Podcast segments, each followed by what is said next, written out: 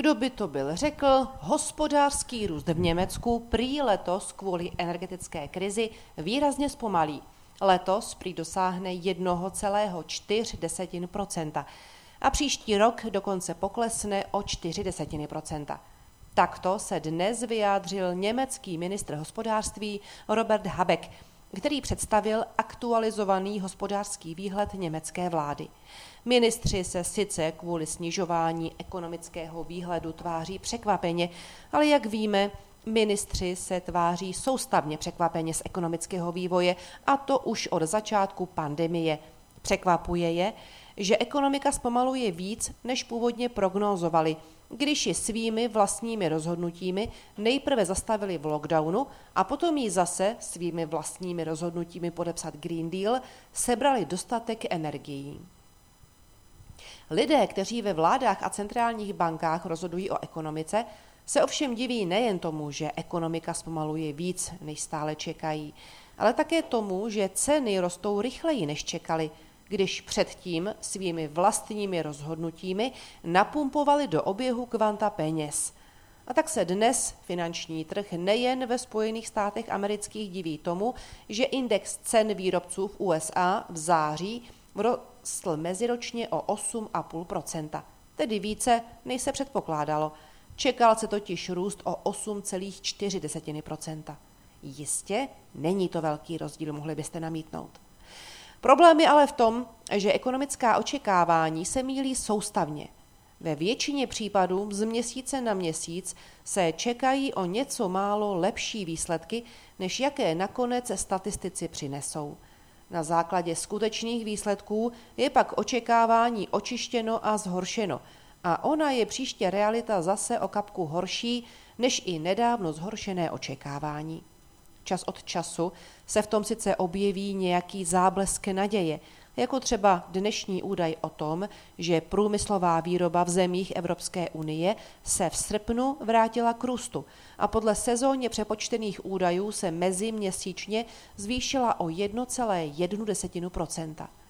Jenomže to na celkovém obrázku a trendech mnoho nemění. Na jednotlivých číslech až tak moc nezáleží. Podstatný je celkový obrázek, který dávají ve spojení. Evropská unie se přiblížila recesi a dost možná zpětně řekneme, že v říjnu jsme v ní už byli.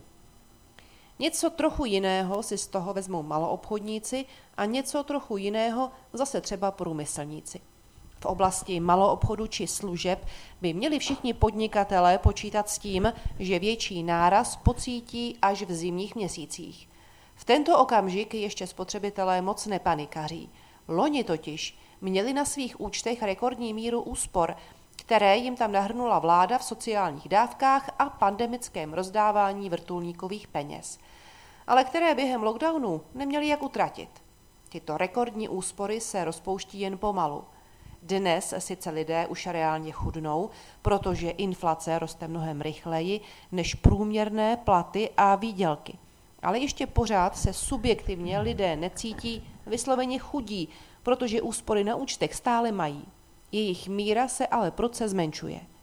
V posledním záchvěvu tak spotřebitelé utrácí rekordní peníze za dovolené a jiné zbytečnosti, ačkoliv nyní by bylo prozíravější šetřit peníze na chvíli, kdy jim přijdou vysoké zálohy na energie.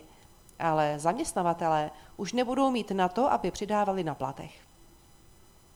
Bude tedy ještě dva, tři nebo čtyři měsíce trvat, než spotřebitelé tento růžový filtr odhodí, prudce skrouhnou útraty a podnikatelům a podnikům se propadnou maloobchodní tržby. Průmyslové podniky prožívají naproti tomu zvláštní sinusoidu.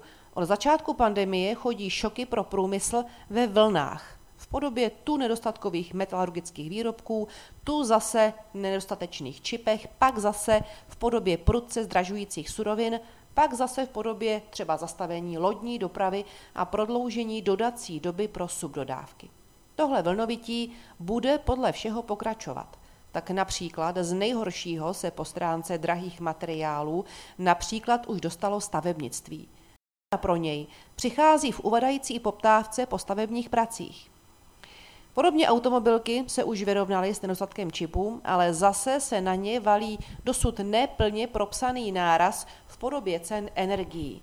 Proto nyní sice zaznamenáváme růst průmyslu, ale ještě přijdou jeho další skoky. Při plánování dalšího podnikání je tedy dobré mít tohle všechno na mysli.